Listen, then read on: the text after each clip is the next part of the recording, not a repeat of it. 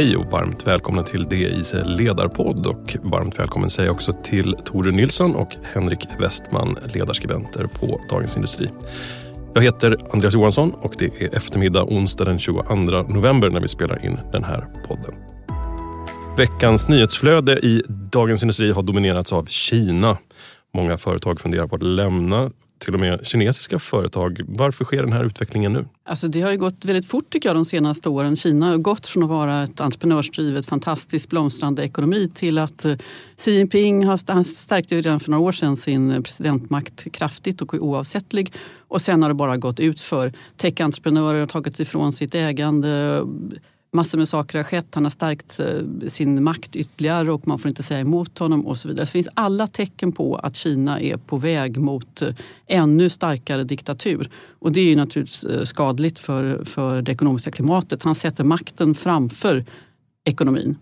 Och det bromsar ju redan in och värre lär det bli och sen minskar dessutom befolkningen. Vilket naturligtvis också kommer minska trycket i den kinesiska ekonomin.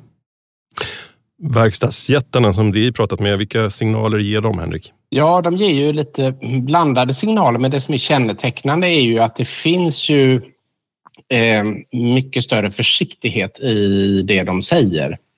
Sen så tror jag det är viktigt också när man pratar om svenska bolag i Kina att man skiljer på bolag som säljer i Kina och bolag som primärt har tillverkat i Kina. Just när det kommer till tillverkningen så har ju Kina varit något av hela världens fabrik. Och det har ju ändrats genom att kostnadsläget i Kina har ökat. Många stora företag, inte minst amerikanska, har ju hittat andra länder att tillverka saker i. Men sen har man då också de som då säljer i Kina.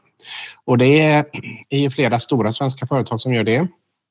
Autoliv, Atlas Copco, Ericsson exempelvis, Volvo Cars.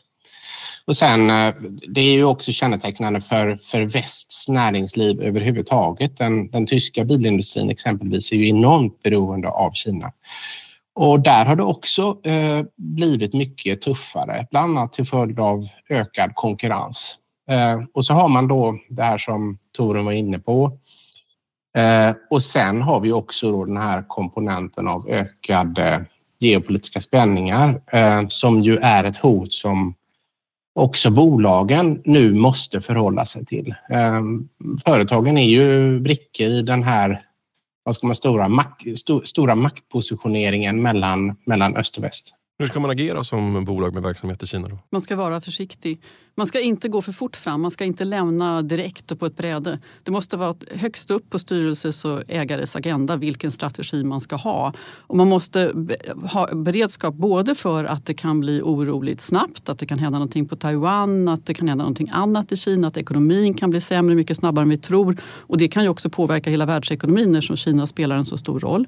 Å andra sidan så behöver man vara kvar för det kanske fortfarande finns pengar att tjäna. Och det är ju trots allt så att Kina har, till skillnad från vad Ryssland hade 30 år av entreprenörskap i bagaget. Så man har ju ändå mer vana än andra kommunistiska länder vid privatägt och marknadsdrivet företagande. Nu har inte han visat någon respekt för det hittills, men saker kan ju svänga. Han hade ett toppmöte med Biden i förra veckan och i samband med det träffade han även amerikanska toppledare Larry Fink på BlackRock och Cooks på Apple och en hel rad till av de riktigt stora. Och det signalerar ju att han vill ha fortsatt business och då måste han ju anpassa sig till marknadsekonomiska lagar annars så sticker de. Så det kan ju finnas en tid kvar i Kina och det kan finnas pengar att tjäna. Å andra sidan, stannar man för länge så kan man förlora väldigt mycket pengar och dessutom drar man för fort och kan man ju driva på de geopolitiska spänningarna och oron och så att säga skjuta sig i foten. Så det är ett mycket delikat beslut. Dessutom är det ju så att Kina är det absolut i särklass största som har hänt världsekonomin sen industrialismen och demokratin från andra halvan av 1800-talet och framåt. Eftersom landet är så jättestort. Det är både världens största konsumentmarknad, det största fabriksgolvet i världen och absolut nyckel i utvecklandet av globala värdekedjor. Så det är ett synnerligen komplicerat beslut för företagen.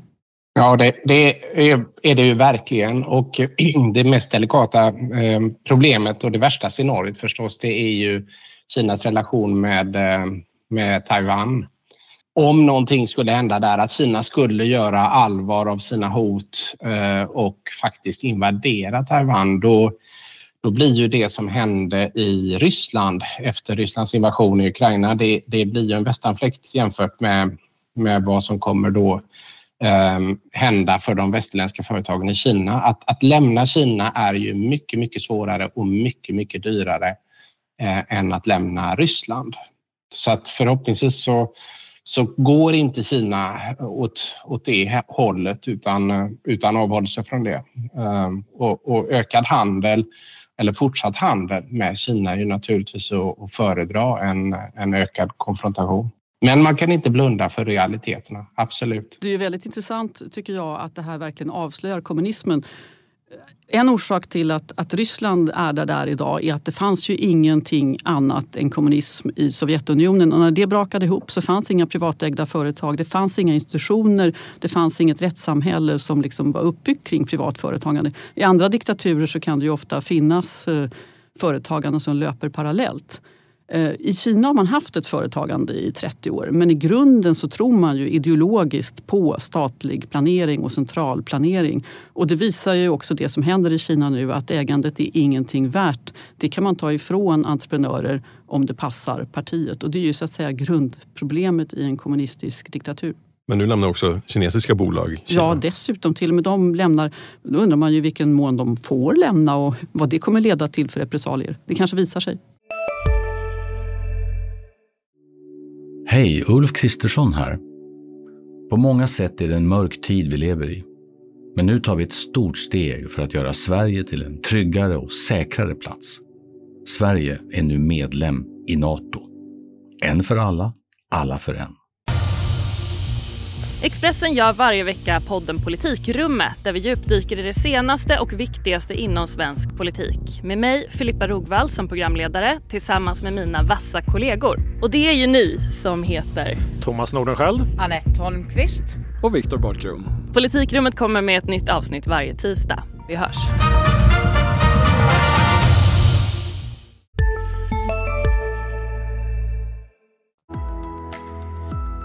Henrik, hur ska man se på att en av Sveriges viktigaste arbetsgivare, Volvo då, ägs till stor del av kinesiska Geely? Ja, lite så. Det som vi var inne på, det är skillnad på att göra affärer i eller med Kina och det är skillnad på att vara så att säga ägt av ett kinesiskt bolag. Och det är ju Volvo. Och det var ju länge inga problem. Det var ju liksom en icke-fråga. Sen så kom kriget i Ukraina och det här blev en väldigt, väldigt viktig fråga. Det är ett problem för Volvo Cars, absolut. Med en så dominerande stor kinesisk ägare. Ta till exempel Säpos och militära underrättelsetjänstens årsrapporter. De har hela kapitel om hur Kina vill in i det svenska näringslivet. Och det där är någonting som Volvo verkligen måste förhålla sig till. Och så som jag ser det så går det här stick i stäv med Volvos storslagna planer på att bli en världsledande tillverkare av elektriska fordon. Det kommer bli problem för dem. Ta ett land som USA till exempel. Det kommer bli ett problem att ha ett stort kinesiskt ägare där om den här situationen så att säga trappas upp ytterligare. Toru, hur går dina tankar?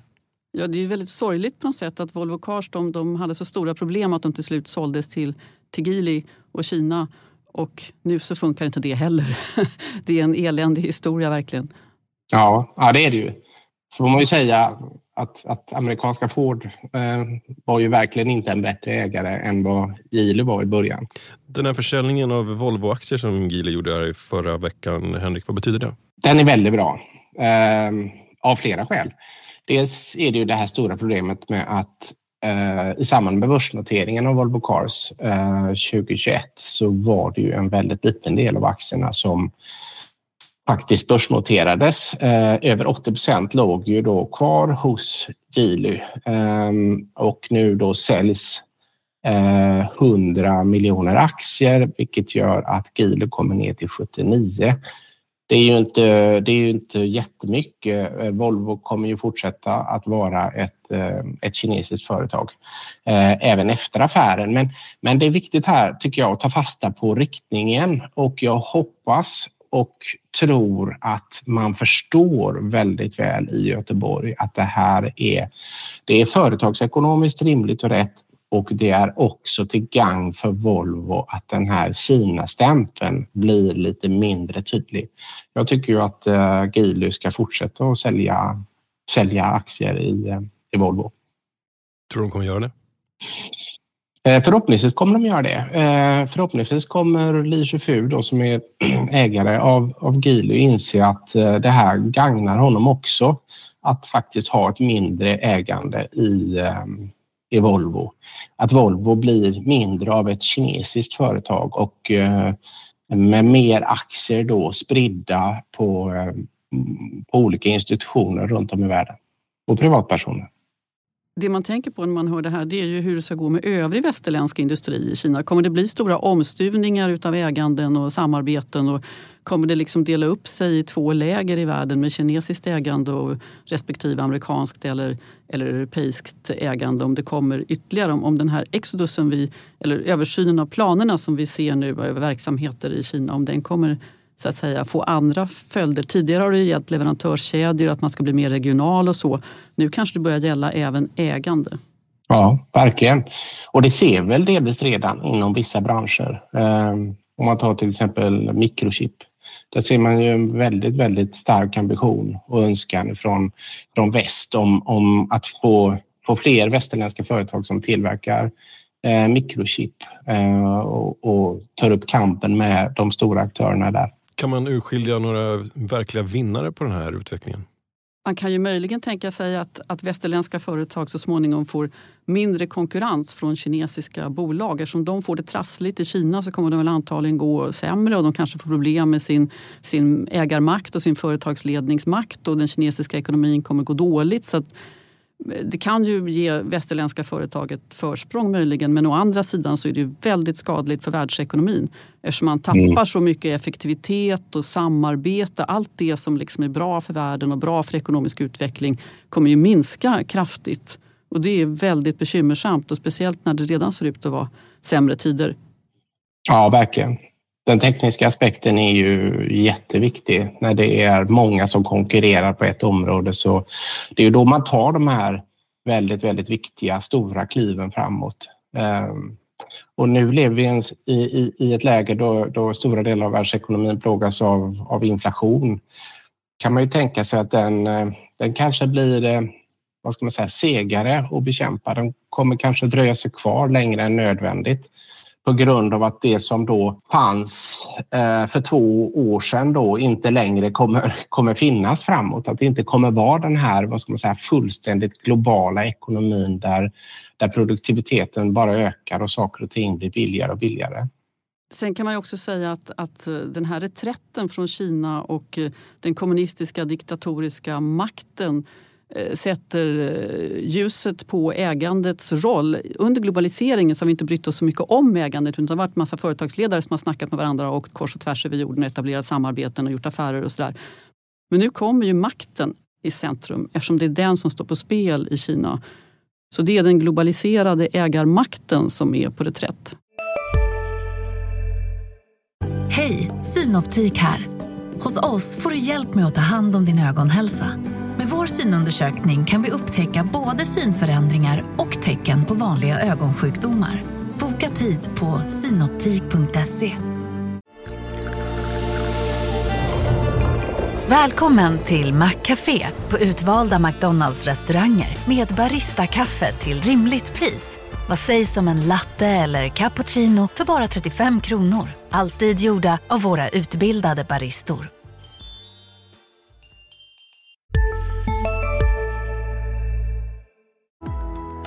Dagens Industri följer naturligtvis utvecklingen noga både på sajt och i papperstidning och på ledarsidorna. Jag säger tack Toru Nilsson, tack Henrik Westman.